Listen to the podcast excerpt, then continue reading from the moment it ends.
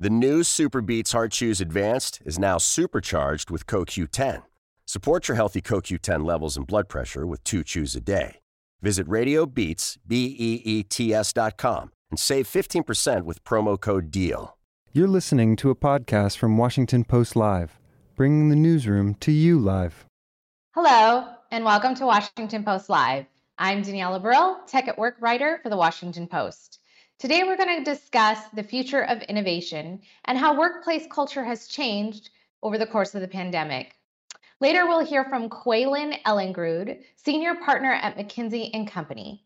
But first, I'm joined by Aaron Levie, the co-founder and CEO of Box. Aaron, welcome to Washington Post Live. Thanks, Danielle. How you doing? I'm doing well. It's good to see you again. Um, well, let's get started. For people who aren't familiar with Box, can you just tell us a little bit about what Box does?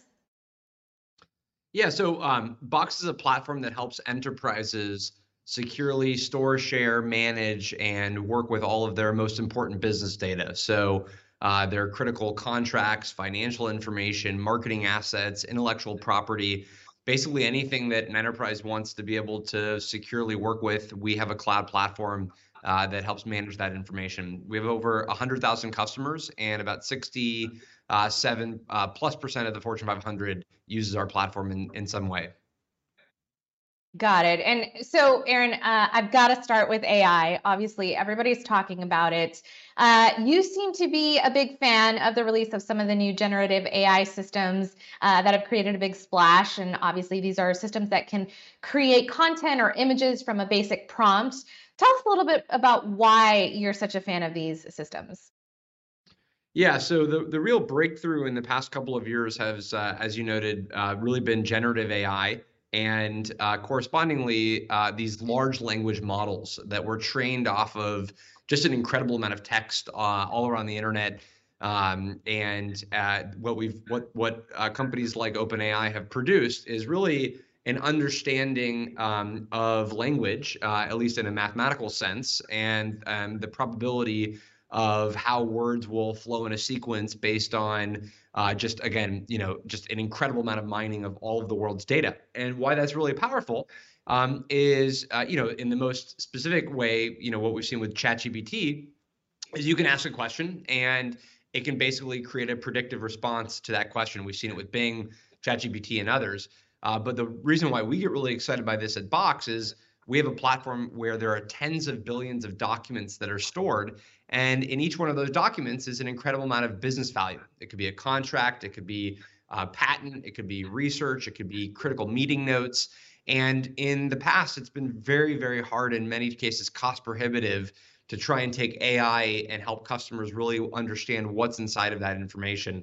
Um, and with large language models um, that um, that we've seen with the example of ChatGPT, this has actually become much more affordable, much more efficient, um, and much more general purpose. And so we imagine in the future you could be looking at a contract and you could say, what's the riskiest, um, you know, what are the riskiest clauses in this contract, or please summarize the key terms of this contract, or please um, add uh, you know, critical information like the date that it's going to be, um, you know, due, and structure that, and then create a workflow around it. So these are things that previously really only humans could have done in any in any kind of reasonable way. Um, but now, for the first time, AI can can solve these types of problems with a high degree of accuracy and at a vastly lower price um, than what we would be able to do, um, you know, with uh, with any kind of human labor. And so this is a real breakthrough in terms of of you know certainly what we can build in the future at Box but frankly, how enterprise software is likely going to work in the future as well. Um, we see uh, just a tremendous amount of opportunity uh, for how software will become more intelligent. Um, you'll be able to automate way more tasks, and it can frankly free up um, uh, individuals and humans uh, to go and actually work on much more important things than a lot of the daily, um, you know, drudgery that uh, that goes into our daily work. Yeah, those are some interesting applications for sure. Um, I, I do want to bring up obviously we've seen some early problems with these tools right? Um, everything from you know Bing's chat mode calling itself sydney and talking about how it wanted to be human and express emotions. Um, also some other serious flaws some inaccuracies you know um, kind of making up stuff when it can't exactly pull things together the right way. Uh, is this in its current form ready for any prime time usage? And, and what would this mean for workers who may be asked to use this? Yeah, so um, I, again, it's really important to separate ChatGPT from the underlying technology, which is this large language model. Um, and ChatGPT um, is, you know, if you ask it a question, it doesn't actually know the answer to that question. It knows the sequence of words that most likely is going to follow that that question. And um, and so it, it's trained off of the all of the data in the world and on the internet. And as we know, um, there are a lot of places on the internet where either there's misinformation or um, or where where you know the internet is not just full of facts. You have a lot of you know fiction, even intentionally, um, that that these types of systems are trained off of. So its its job is really not to produce facts or not uh, or or not. Um, its job is just to be able to write out words um, in a uh, in a way that, that is sort of the highest probability answer to uh, to a question or a prompt. And so it's really important to think about where can you then best apply that type of technology. You know, going to ChatGPT directly and asking for a question and then just sort of trusting the answer is maybe not a great use case. Um, being able to use ChatGPT to quickly brainstorm an idea or to review writing that you've already done and it could improve it in certain ways um, because of all of the information it's been trained on. These are great use cases uh, for something like ChatGPT. But when you take a look at the underlying technology, the AI models themselves, what they're really, really good at is again understanding or synthesizing human language and then being able to predictably answer things um, or prompts based on that. And so, so what's really powerful is when you give it an existing set of facts. So you're not asking the AI model to tell you a fact, you're giving it the facts, but now you use AI to better be able to interact with those facts um, where you can now query them more efficiently. You can synthesize them. You can create summarization. You can probe with specific questions about a set of data that you might already have.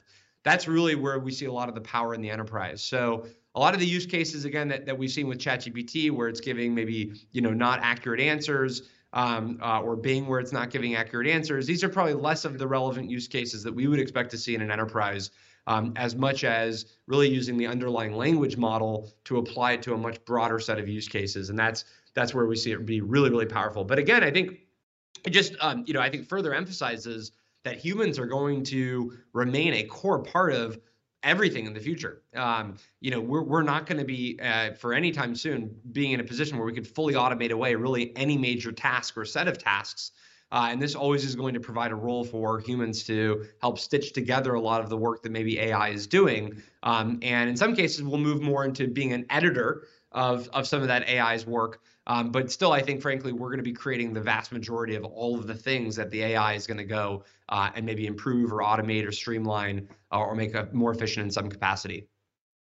So, in terms of enterprise AI, you know, I know one of the concerns that a lot of people have is feeding an AI system, uh, you know, p- potentially sensitive information and having that model learn off of your information and then you know does that get used in other ways? I guess how do you address that in in in your ideal world? Would every company have its own sort of internal protected ai or how, how does that work yeah, so there's a few different ways this could play out. Um, and, and, first and foremost, any customer using our AI uh, or any of the partners that we work with um, has full transparent visibility into what happens with their data. And so we think that one of the most likely and common use cases is that you would maybe have data in Box and you would leverage um, AI, but that AI can't train against your data. So anything you do with that AI model is effectively, you know, treated as a black box or ephemeral, um, and your and the system is not sort of improving or learning from any of that data. That that's going to be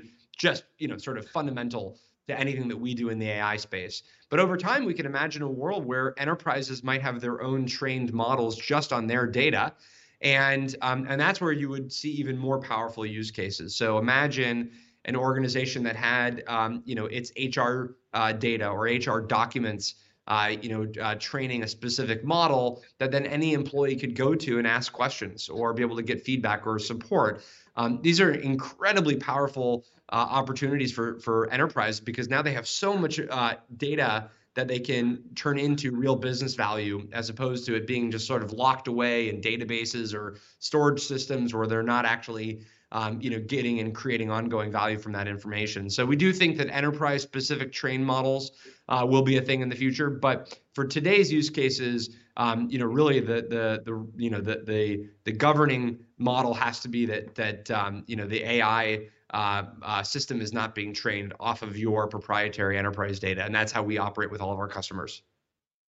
Got it. And in terms of that, uh, sort of, if businesses were to begin using these kinds of systems where AI is is doing some work for them, I guess what risks exist? If it's not obviously the ChatGPT risks because we're applying it in a different way here um, what kind of risks do exist? And how you know should we think about those or should companies think about those as they consider applying ai to their systems well, I think I think it's really important that uh, enterprises understand the explainability of of uh, you know how AI is coming up with its answers. Um, you know, for instance, as we imagine, you know, a lot of these use cases, anytime an AI is creating a suggestion or doing some action, uh, it's super important that the AI sort of explains why it did that, uh, where the underlying data maybe came from to make that decision, um, and then the human in that in that sort of workflow um, you know, probably needs to be in a position where they can quickly review that and actually sort of validate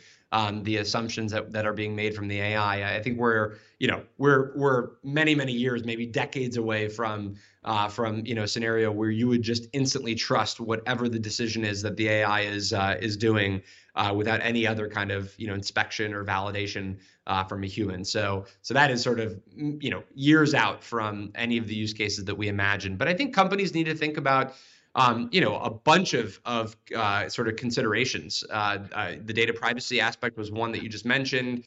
Um, how you actually incorporate AI into into workflows in an organization. What are the internal sort of decisions that a company makes around the kind of quote unquote ethics um, or maybe norms of using AI? You know, we, you know, I think one one question that's going to come up quite a bit is, can you use ChatGPT to write an employee performance review uh, or to write an internal business memo. Uh, these are really interesting, both societal questions, but also business specific questions. You know, will different companies adopt, you know, different um, uh, different uh, you know hygiene or norms uh, around these kinds of use cases? I think we're you know really just starting in November, kind of kicked off a new wave of just fundamental questions we have to be asking. You know, how much of this, how much of that manual work that we're doing um, you know, with our technology is is going to be done in the future, or uh, or how much will just you know kind of be completely automated for us behind the scenes. Um, you know, there's a recent stat from GitHub um, where a significant portion of code that now is being generated from their GitHub Copilot feature, uh, which is this auto generation of code, um, is now being done by AI. And so that's an incredible stat to just within a you know basically a two year period a very significant portion of code that's being generated now is uh, is being done through AI, and that's um, that's something that we would just never have anticipated, uh, you know, half a decade ago. So we're in a very fast-moving, you know, industry and and space. Um, companies are going to have to wrestle with with where they apply AI, and um, uh, but but I think what's important is that companies do start to think about uh, what is the role of AI in their organization. Um, you know, I think I think we we see a future where while we don't necessarily know how you get ahead in AI with AI because because we don't know exactly what becomes commoditized versus what remains differentiated, what we do know is that by not leveraging at all, you will go behind. You will fall behind. And so that's a I think a, a sort of a way to think through you know the kind of dynamic that we're going to be seeing for years to come. And is Box, I know you mentioned this was sort of an exciting uh, idea for Box or opportunity for Box and how it could be applied to its own processes and what it offers uh, companies. Is Box experimenting with this? Uh, are you personally experimenting with this? Um, you know, we, we I, I, can't make any announcements today. I've been told by the team. So, um, but what I would say is that, um, you know, we we have been working on AI related projects for nearly a decade. Um, we, uh, as a content cloud, we're building really the uh, end-to-end life cycle of everything that you do with content in a single cloud platform. So the storage, the sharing, the workflow, the e-signature, the analytics, the collaboration. And so you can imagine that intelligence sort of is something that gets infused into all of those use cases. How do you secure your data? How do we do that more intelligently? You know, this is already an area that we apply AI and machine learning to, but we see even more use cases over time that are possible. Um, you know, you take something like uh, being able to summarize documents or streamline a workflow. These are really exciting possible use cases for us in the future. So no announcements. However, uh, I would just say, um, you know, you can you can kind of see what type of innovation we've done in the past, and and it, it shows, I think, how excited we are for uh, for this space. Got it. Darn it on the announcements, though. uh, let's quickly switch over. I want to talk a little bit about return to office. Uh, last yeah. we spoke, you had actually uh, mentioned something that, uh, you know, at the time, I believe Box was still remote. Uh, I wanted to sort of update that. Is that still the current policy and uh, what's expected for the future? Yeah, so um, so we've uh, we've actually been uh, fairly flexible. I mean, during the the kind of peak and throughout the pandemic, we were largely remote. Um, we had we had very kind of health health conscious policies on this front. Um, you know, over the past six to nine months, we've now opened up uh, our offices globally, and um, and we really encouraged um, uh, these sort of in real life days, Tuesdays and Thursdays. Um, and we've been seeing, you know, really, you know, you know, near exponential growth of participation in coming back to the office on those days, and and we've really set the expectation that um, that you know two to three days a week, um, and you know some people might do more, but two to three days a week is sort of the the right approach for us um, for at least folks near an office. Now through the pandemic, we've probably doubled the amount of hiring that we've done remotely, and so uh, for anybody who's remote, they're they're going to basically remain remote um, unless they obviously move to to a, a, hub location. But we do think it's really important to bring boxers, um, uh, you know, back together on on a regular cadence, um, you know, where where applicable. And we think there's a lot of power in the collaboration that happens, the osmosis that happens, the training of newer employees um, uh, that that that really is is important. Um, and we do believe that the future is hybrid. So um, uh, and um, and so we we want to best balance both. How do you work remotely and have more flexibility, and uh, really drive and get a lot of value from that in-person collaboration. So I would say we are firmly in that kind of hybrid camp. And is that a mandate? I'm sorry, just to clarify those two to three days. Is that a mandate or just like a suggestion? Um, you know, if there's a if there's something in between mandate and suggestion, that's where we're at. So, um, so it's uh, it's an expectation, um, but it's not. Um, you know, we, we have we we also are I think mature and and sort of uh, professional and and we think that people will be adults about it. So uh, we know that some people have childcare um, constraints or uh, you know healthcare constraints, and so uh, for for those folks, it's it's not a mandate. You know, we we we believe in flexibility. We we were already flexible before the pandemic. Um, but it's an expectation in the sense that it's it's kind of a putting a flag in the ground around the kind of culture that we want to build. You know, I think companies that don't put that flag on the ground um, end up, you know, probably more, um, you know, uh, veered toward being largely just remote. And we actually think that's super cool for a lot of companies. Um, but we believe in actually the power of balancing these two worlds, which means you do have to sort of set kind of expectations and have a rhythm for the organization. So we've looked at companies like Asana, we've looked at Apple, we've looked at Google, um, OpenAI, many others uh, that that I think have found this this good sort of hybrid model where where you do do build you know kind of critical mass and you have that rhythm of of folks coming in but you do have more flexibility than you would have had before the pandemic and that's kind of how how we we view things so speaking of Google, you know, Google and Amazon and others have, have actually created mandates for three days a week. And I know Disney just came out um, expecting for four and again, a mandate. I guess what is your stance on, on those pushes to sort of have like employees mandated back in for three to four days a week? Well, uh, I I love it in the sense of getting to watch different different approaches. Uh, I think it's so healthy to to be able to have a very dynamic ecosystem where you know we we see some companies are going to be remote and virtual only. You get to sort of watch how that company collaborates and how they work. You have companies that are sort of very flexible, and so then that kind of veers a little bit more still remote. You have companies that have have sort of established you know, hey, we're going to develop norms around around our working style. Um, you know, I think that's companies like Asana, um, Uber, and others where they they have sort of created these in real life days. That's probably where where you'll see us again firmly land. Um, and then you have companies that have maybe taken more, um, you know, stances at the other end of that spectrum. Uh, D- Disney, as an example, uh, maybe Amazon is, is, is somewhere in there, and I think it'll be exciting to see um, just how that how that plays out. I'm I'm a fan of I'm actually a fan of all models existing. Um, and then I think companies have to choose their specific uh, approach with their organization and their philosophy. I think this is a this has been this sort of um, you know almost religious uh, you know type battle uh, in a lot of cases, and um, and I, I, don't really see it as that. I think actually just companies need to to land on an approach that works for them. Um, obviously, maybe certain employees won't like the approach that the company lands on, in which case, obviously, there's a you know a lot of different types of options out there. But we kind of have we believe we have a strong sense of our culture and the the things that um, that we've done over the years that make it a strong culture, and and and that kind of largely fits this hybrid model that we've landed on. So, if the Bay Area is sort of leading the way on um, the number of companies that are allowing for remote work, I wonder if you yeah. think this has any impact on Silicon Valley as an innovation hub or the expectation of what Silicon Valley offers.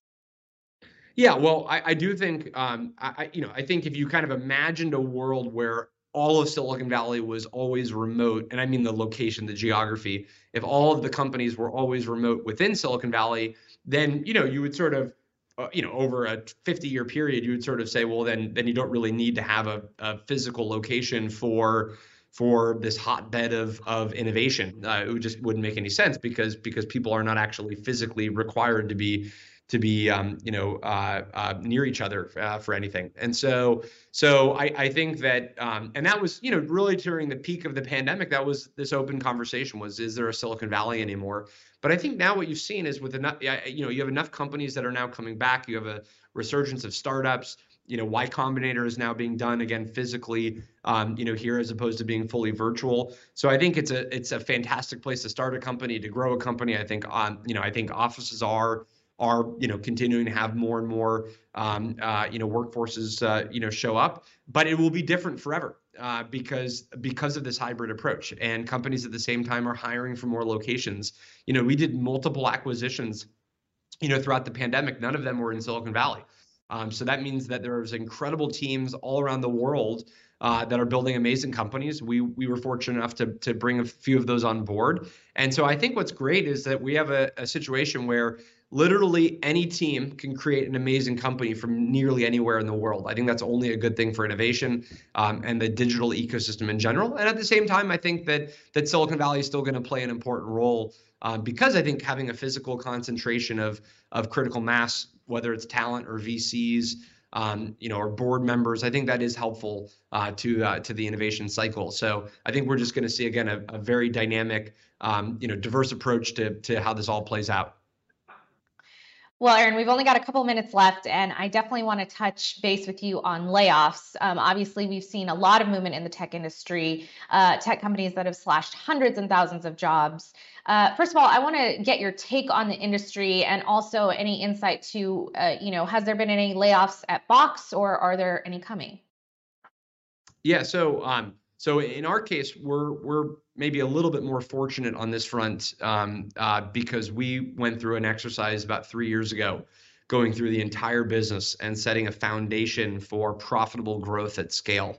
And as a part of of that foundation, we had to make a bunch of operational decisions and create a lot of hygiene internally for how we open up new investments. Uh, what areas do we grow in? What product innovation can we invest in? And that put us in a position where we have a very, very rigorous process uh, for how we make investments across the company. And so um, I think unlike some companies, and this is just we're, we were fortunate to have done this years ago, um, but unlike some companies, we we didn't you know dramatically overinvest relative to our growth rate or kind of what was happening in the industry. And so that's let us put us put up well over 20% operating margin um, you know results in in for instance the past couple of quarters. So kind of a much higher degree of profitability and that's that's just again a discipline that now is baked into the company and, and it's it's how we've executed um, over the past year and, and how we will continue to do. So um, other than some you know kind of one-off situations where we might have to move some funding from one organization to another or um, adapt some individuals roles uh, we have not had to do you know the the, the sort of broad-based layoffs that um, that we've seen. But that's really only just due to the fact that we got ahead of this many years ago. So we were more just you know kind of fortunate from a timing standpoint to build that into the business um, you know, when you look at across the, the rest of the industry, um, I, I do think that we're in an era of of basically uh, businesses uh, that that for years and years have just been funded with more and more constant venture capital, uh, in many cases losing large amounts of money. Um, I think we're in a period where, uh, you know, probably starting with Wall Street, uh, but all the way down now into private markets. Um, you know, these businesses and startups are realizing that, that they have to be profitable at, at some point at scale.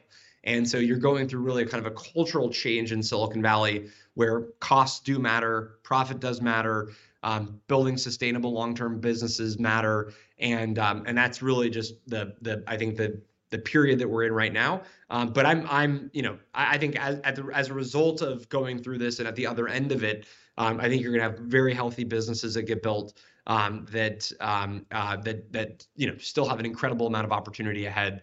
Um, so I just think this is a sort of you know a period where where there's that cultural shift happening in the valley. Well, I think that's a great place to leave it, Aaron. Thank you so much for joining us uh, today. I really appreciate your insights. Yeah, thank you. And thanks to all of you for joining. Please stay with us for the next segment of this conversation. The following segment was produced and paid for by a Washington Post Live event sponsor. The Washington Post newsroom was not involved in the production of this content. Hello there, I'm Suzanne Kelly, CEO and publisher of the Cipher Brief, a national security focused news organization. Today, we're talking tech at work, and I can't think of a better time to have this conversation with so many people going back and forth between home and the office. Joining me to discuss this is Aaron Smith. Aaron is Senior Vice President of Global Product Management and User Experience at ADP. Aaron, nice to see you. Thank you, Suzanne. Great to be here. You know, I, I really love information and, and how it helps us understand the direction that trends are moving in. So I'm wondering if we could start off by talking just a little bit about what trends are really fueling success for remote and hybrid work and what are the challenges now that are facing HR? Yeah, so I, I think uh, it's a lot to digest, first of all, and the, the, the amount of dynamics around the definition of workspace in and of itself is is going to be constantly changing. That's our that's our view and our take, and and the reason is because obviously the experience of the pandemic surprised us all, and then coming out of the pandemic, the forms of how teams work and where your employees potentially work is going to be constantly evolving and changing. And so we expect that trend to continue. And with that in mind, how teams work together or how individual employees work together is really going to be an important part of what is a productive place for an individual or a team to work. And so with that with that trend expecting to continue, the question is how do you face that challenge head on? And there's not one answer that uh, that's going to be afforded to be able to resolve that, but um, but, but a couple of key factors that, that we believe are going to be most important is really having a very close pulse on the sentiment and the engagement of your employees. First and foremost, whether they're remote holistically, they're in office or somewhere in between, having a very uh, incremental and constant way to check in with your employees and, and your workforce at large, we believe is going to be a real key, key skill and tool to be able to tap into this this constant uh, flurry of change between home and office. Yeah, it's not always easy for folks to do. And I'm wondering, are there ways that workers themselves can kind of be a part of, you know, enabling sort of innovation and business growth during all of this newness that we're seeing? Yeah.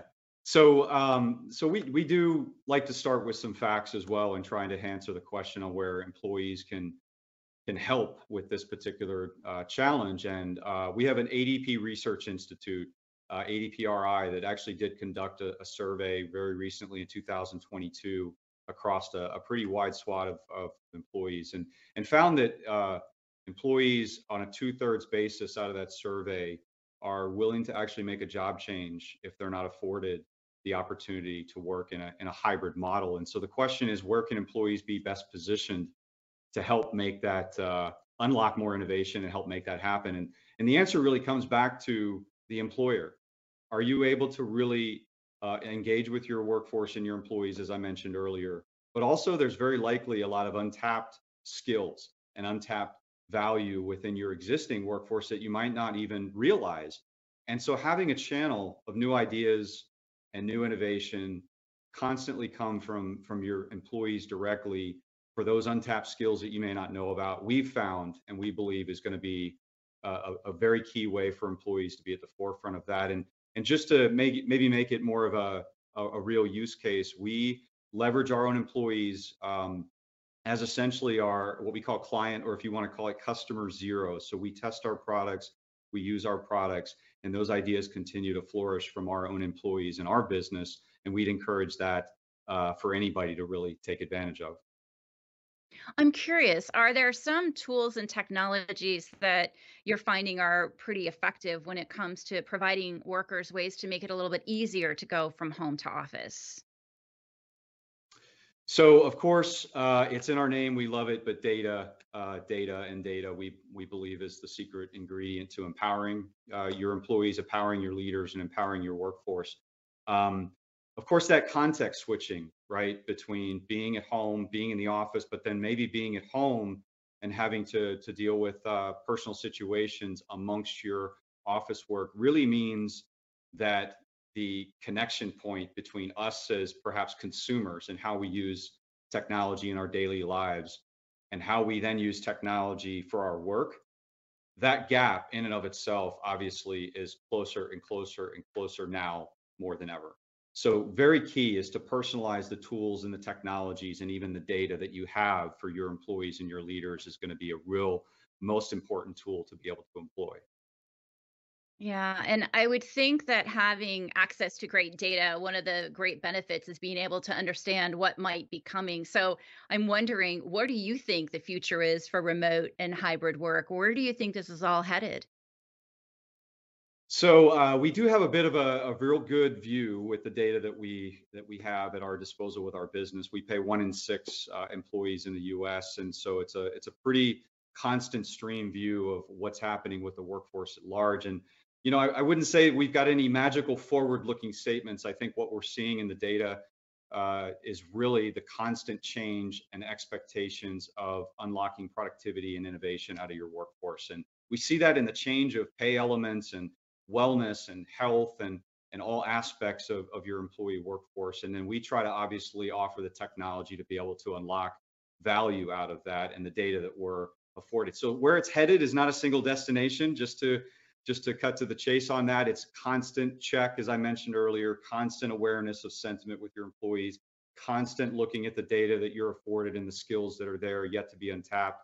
And then you're able to adapt to whatever changes lie ahead for the mode of, of, uh, of workforce, the mode of location that you might have for your business. Yeah, I think we've all felt exactly that um, since COVID, of course, this whole new reality and being able to constantly change and using data to understand that, I think is a great idea.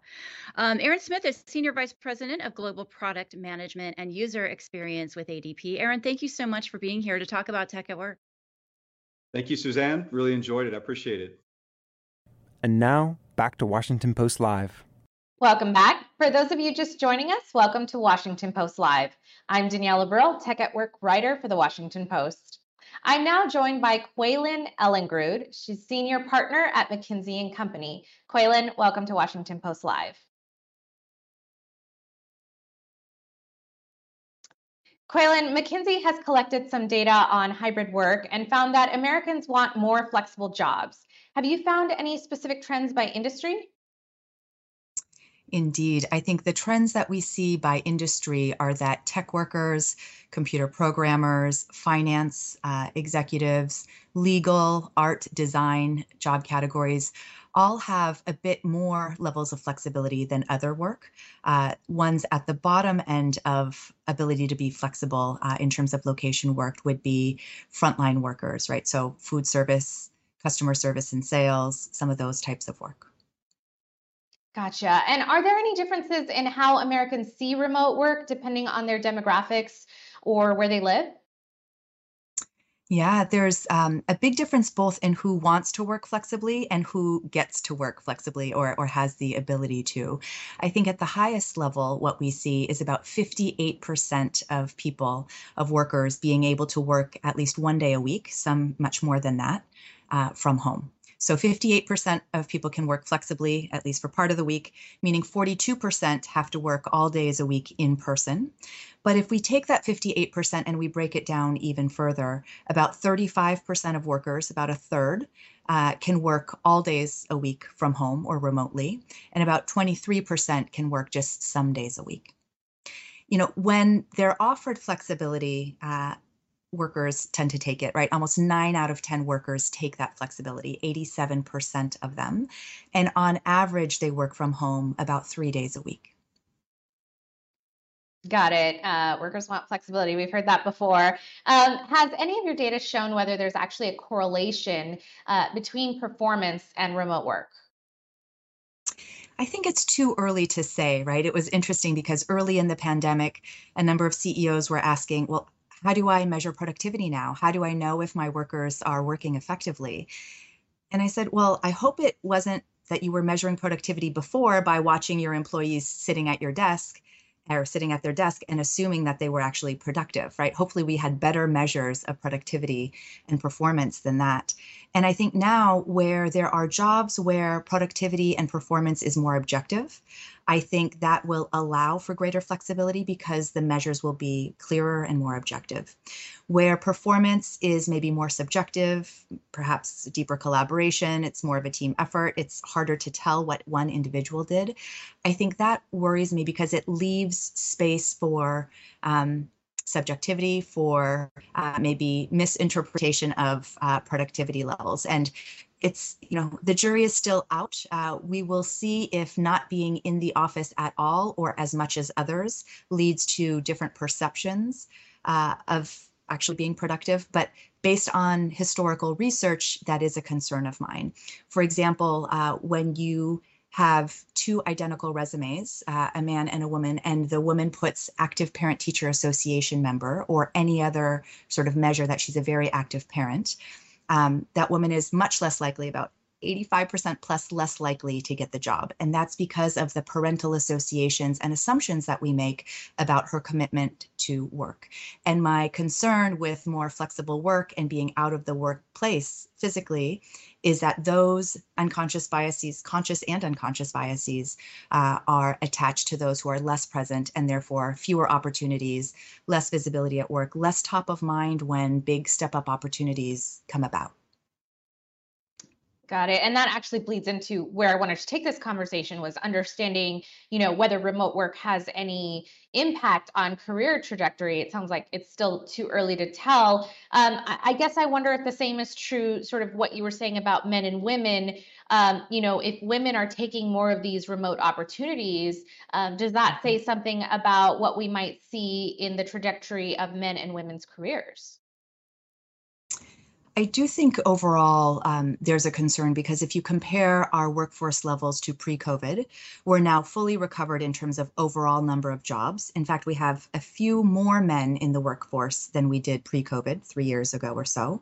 But we have uh, quite a few fewer women. Uh, between 500,000 and 900,000 fewer women in the workforce, depending on which month you're counting. And those women typically stepped out right around the time that many schools were going hybrid and have steadily come back very slowly, but not yet fully recovered. And what we know about women is that when they step out of the workforce, on average, they're out of the workforce for longer, their unemployment is stickier, and that when they return, that sometimes has you know career long impacts on their career trajectory and their income so i do worry about that um, in terms of trends in terms of hybrid work we know that about 61% of men can work flexibly. Only 52% of women um, can work flexibly. So a different mix there. But in terms of who actually wants to work flexibly we see interesting patterns. Um, people who are more junior in the organization want to work more flexibly uh, more than those who are more senior.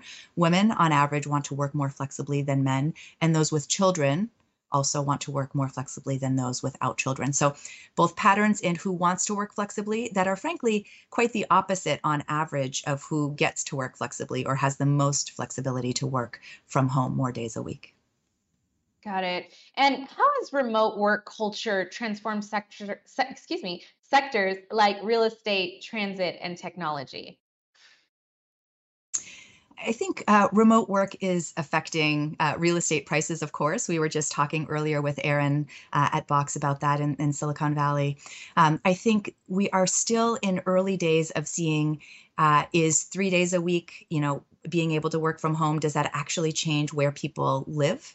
Uh, permanently, or you know, does it require five days a week working remotely before people are willing to move outside a broader radius? So we did see during COVID a huge shift and a lot of moves to more tier two cities, right outside of very large cities.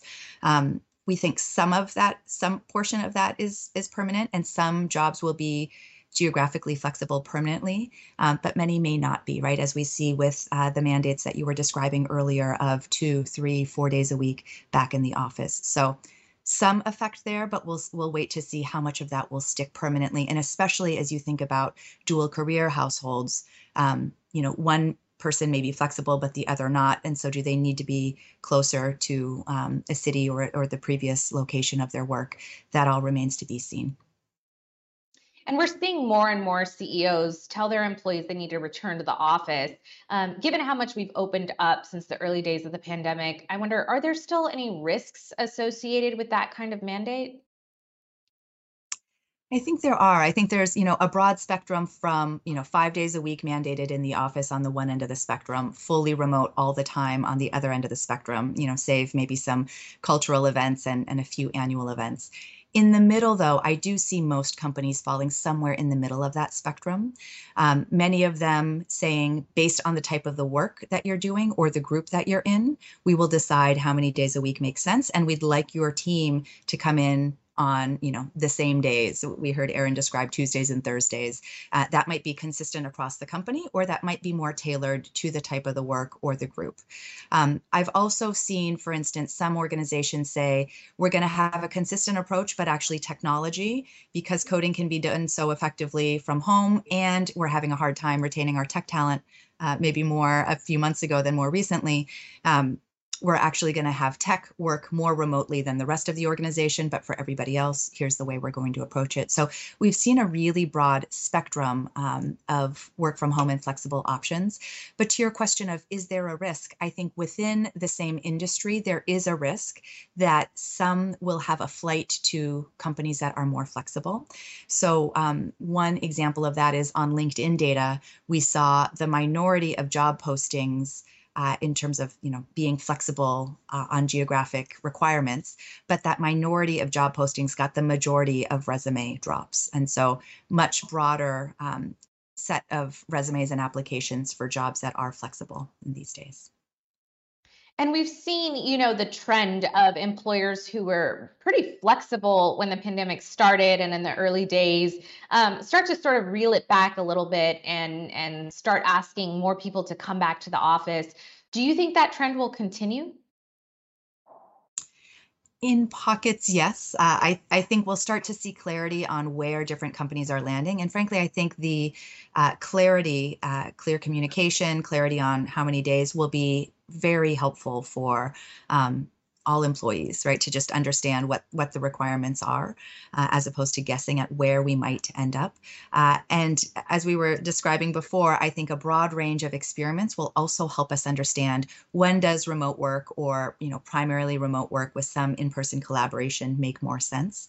We do see a number of companies focusing on making the most of that in-person time, whether it's your Tuesday and Thursdays in the office or more days a week, focusing on things like celebration. Uh, and kind of celebrating key moments and milestones together communication, not all communication, but certain types of communication, and coaching and collaboration, and focusing that in person time to make the most of it um, so that people don't feel like, I came in all the way, but then I was just sitting in my cubicle and on, you know, Zoom calls or Teams calls all day.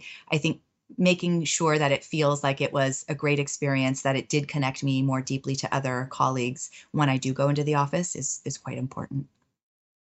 So obviously we're in a new era of work, given everything you just said. Um, what are the best ways do you think are are there to attract, retain, and motivate employees in this new environment? I think employees these days are really looking more for purpose than they were before. Uh, interesting, we've talked a lot about the great attrition overall, and we've seen unprecedented levels of people quitting their jobs. Uh, interestingly, about a third of the people who quit their jobs quit with no other offer in hand, which we have not seen before, right? So there's real both confidence in the job market that I can find another role, a comparable role, and there's more boldness around, and I want to follow my passion. I want to go where I'm valued, where I enjoy my colleagues. Um, and so certainly people are looking for new jobs partially because of pay. Um, that was one big motivator. Another would be because of advancement. But the third most highly ranked reason, uh, as the number one driver for why I'm looking for a new job, is flexibility. And so I think as we think about all of those things that employees now are looking for, um, this sort of broader alignment to purpose where I feel valued, as well as pay, which in some cases may be more table stakes, and flexibility will become increasingly important. We've also been seeing, you know, this mass wave of layoffs. Um, and I'm curious, you know, given the saturation in the market of top talent, um, how can employees stand out? Yeah, I think um, we are overall in a shift towards um, a greater focus on skills. So, emphasizing the skills that you have, um, the experience, of course, um, is one way. I think many employers are saying it doesn't matter so much the four year degree or the master's degree that you have. I'm much more focused on the skills and the experience that you have and that you bring to the job. And so, I think both talking about those, quantifying those, verifying those in some cases can help uh, people stand out in a more crowded job market. Wonderful. I think that's a great piece of advice, um, Kweilin. Thank you so much for joining us today. Unfortunately, that's all the time we have uh, here on Washington Post Live. Thanks for listening. For more information on our upcoming programs, go to WashingtonPostLive.com.